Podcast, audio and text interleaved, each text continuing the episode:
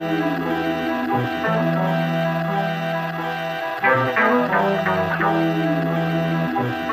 a turnover. Here come the Rockets. Bills get down and They're throwing it down.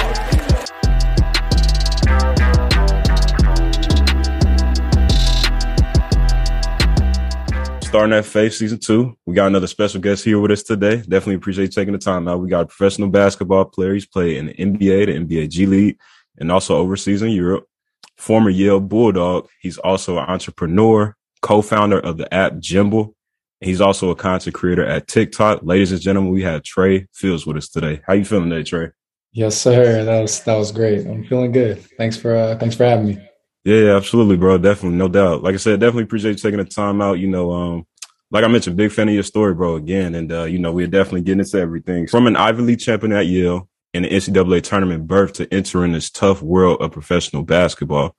Talk about your journey and some of the adjustments you had to make coming from Yale. Yeah, for sure. And uh, I feel like a lot of people they talk about my college career and they're they're like, you know, three year starter, two time NCAA tournament berth. That seems like successful.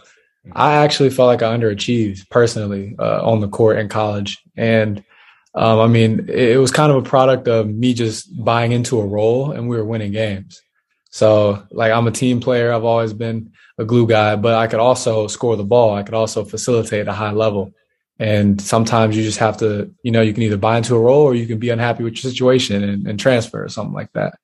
Um, so I just stuck it out. And We won games, and I and I always truly felt like hard work and winning was just going to get me to where I wanted to go after college. People were going to look at my resume, see what I bring to a team that doesn't happen on the stat sheet. So um, it was definitely a, a real high for me, just ending you know senior year with the championship and being able to pursue opportunity in professional basketball, but right after that high, there's there's lows that that follow. So um, last game of the of the Ivy League playoffs, the championship game, I, I tore a lig or I like sprained a ligament in my in my toe, mm-hmm. and I should have been out for like like two months, two three months after that. Ended up playing the first round against LSU.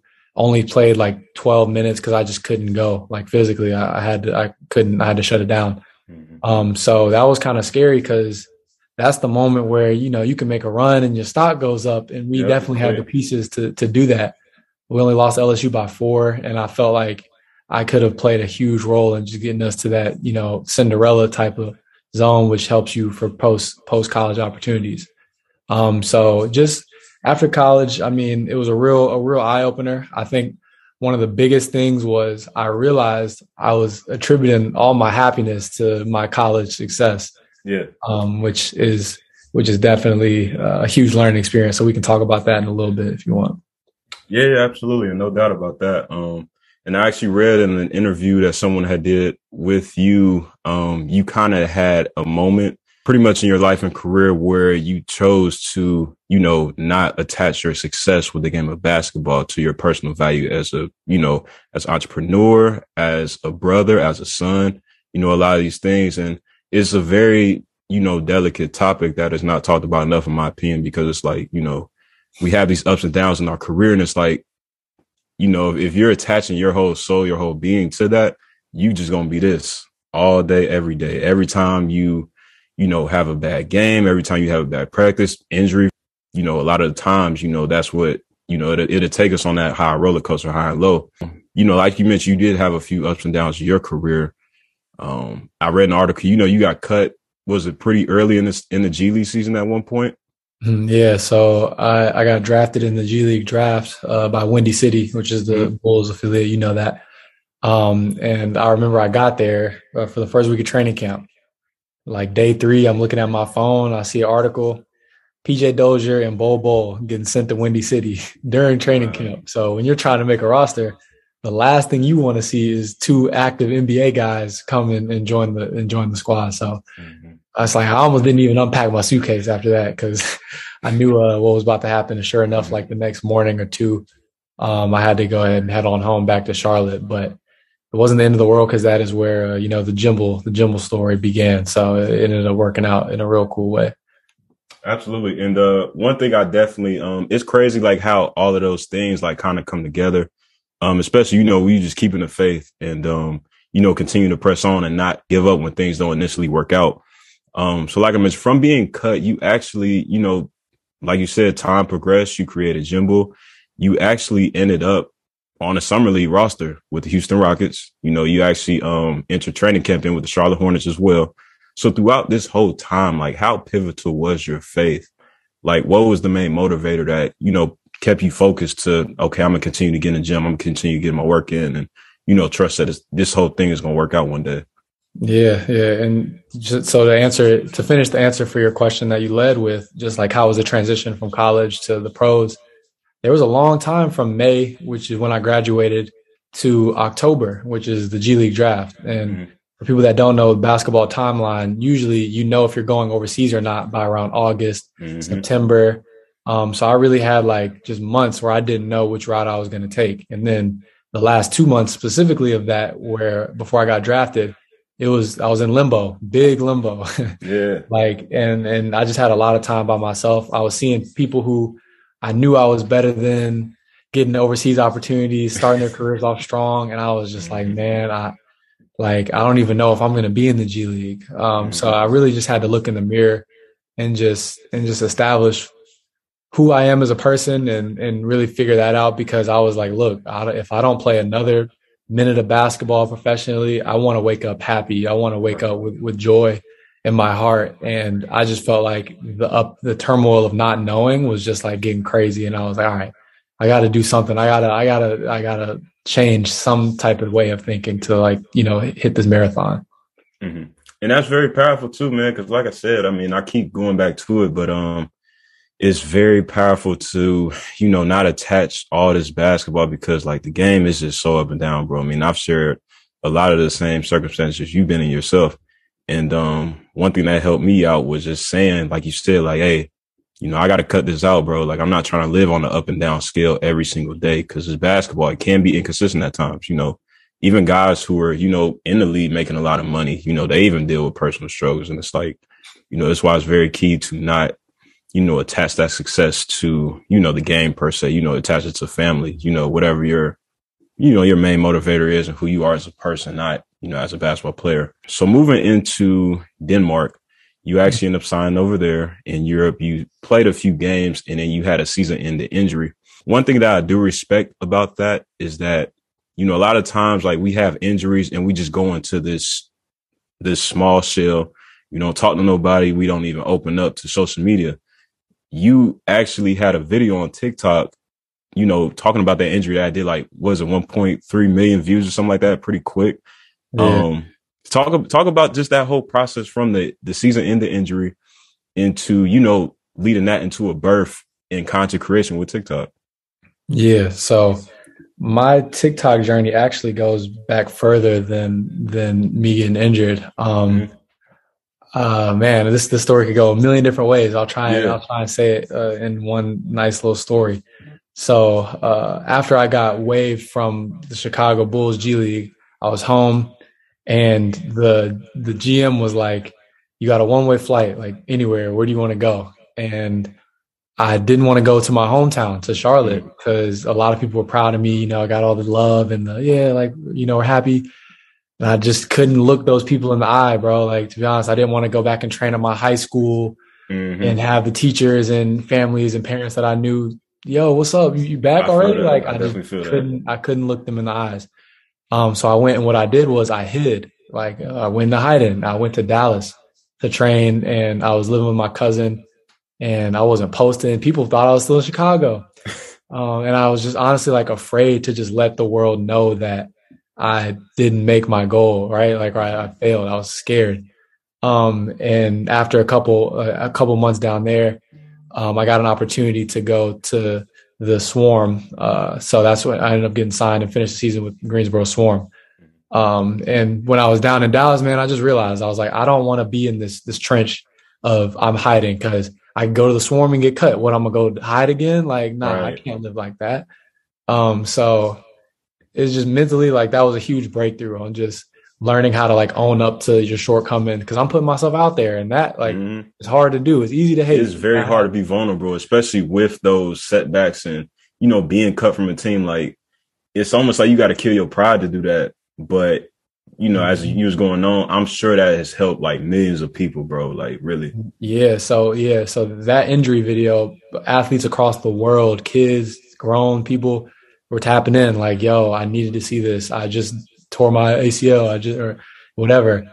Um, so just to finish the timeline on on how TikTok and social media got involved, uh, I Greensboro I didn't play my first four games because there was no practice. Like I was just there, like in the mm-hmm. locker room, just feeling weird. Um, and then uh, Kobe Simmons had a high ankle sprain, so they needed a point guard. I'm like, I guess we're going. I guess throw throw him out there, right? Ended up killing. Made the most mm-hmm. of my. It was like four games. It was killing um, for the minutes that I had. And on game number five, COVID. Wow. Big COVID, bro. So imagine wow. me like finally fighting and clawing my way up to get back to the G and then COVID. Just like that. Just like that. Um, so on day three of COVID, I ended up downloading TikTok.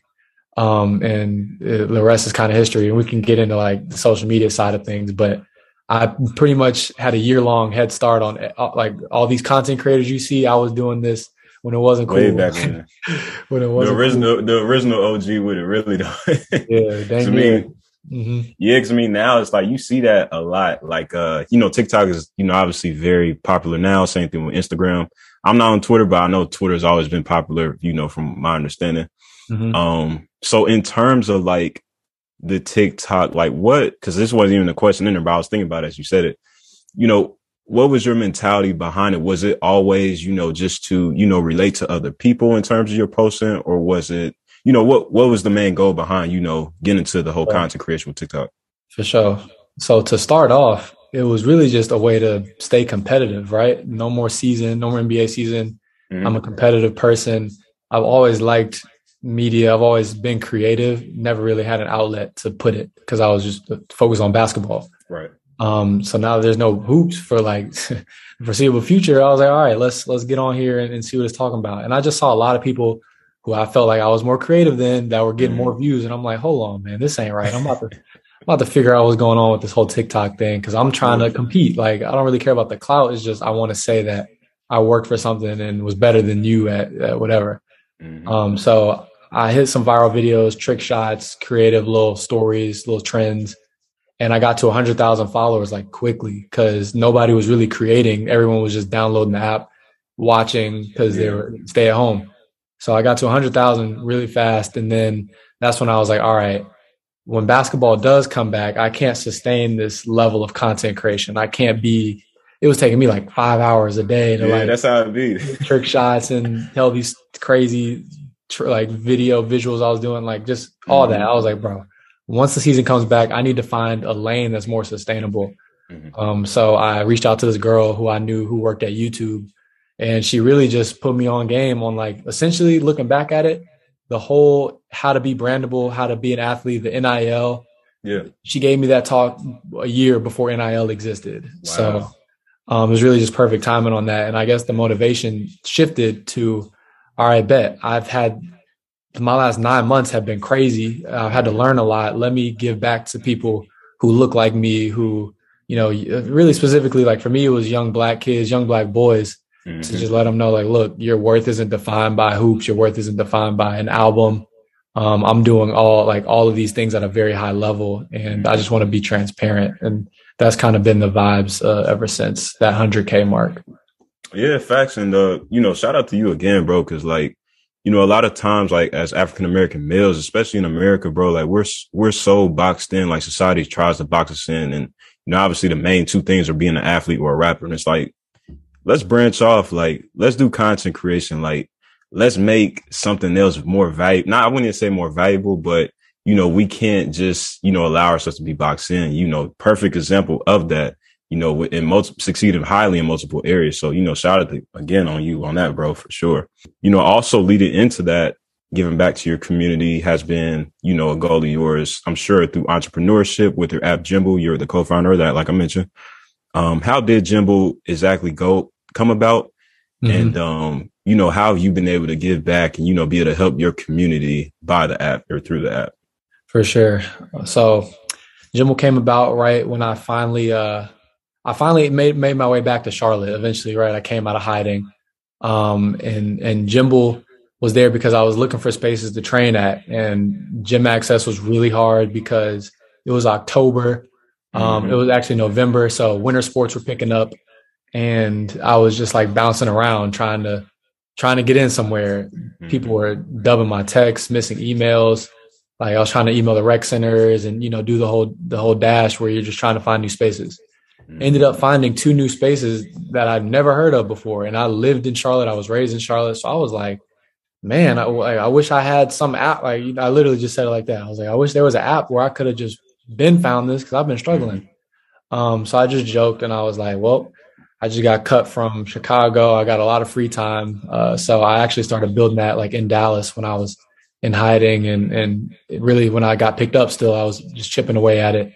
Mm-hmm. And, uh, yeah, it just took a while. It took like a year to, you know, raise money and add my own money, bring in co-founders. Uh, so to people that don't know, Jimble, uh, we started as like the Airbnb for athletic spaces to help yeah. people find uh, rentable facilities. Mm-hmm. And then when we launched last summer, people saw more value in it than we did. So we've expanded from just rentals to helping you connect directly with trainers and group workouts and uh, community fitness and athletic experiences. So um, it's kind of like a whole ecosystem now, but that was how it started just because I was struggling.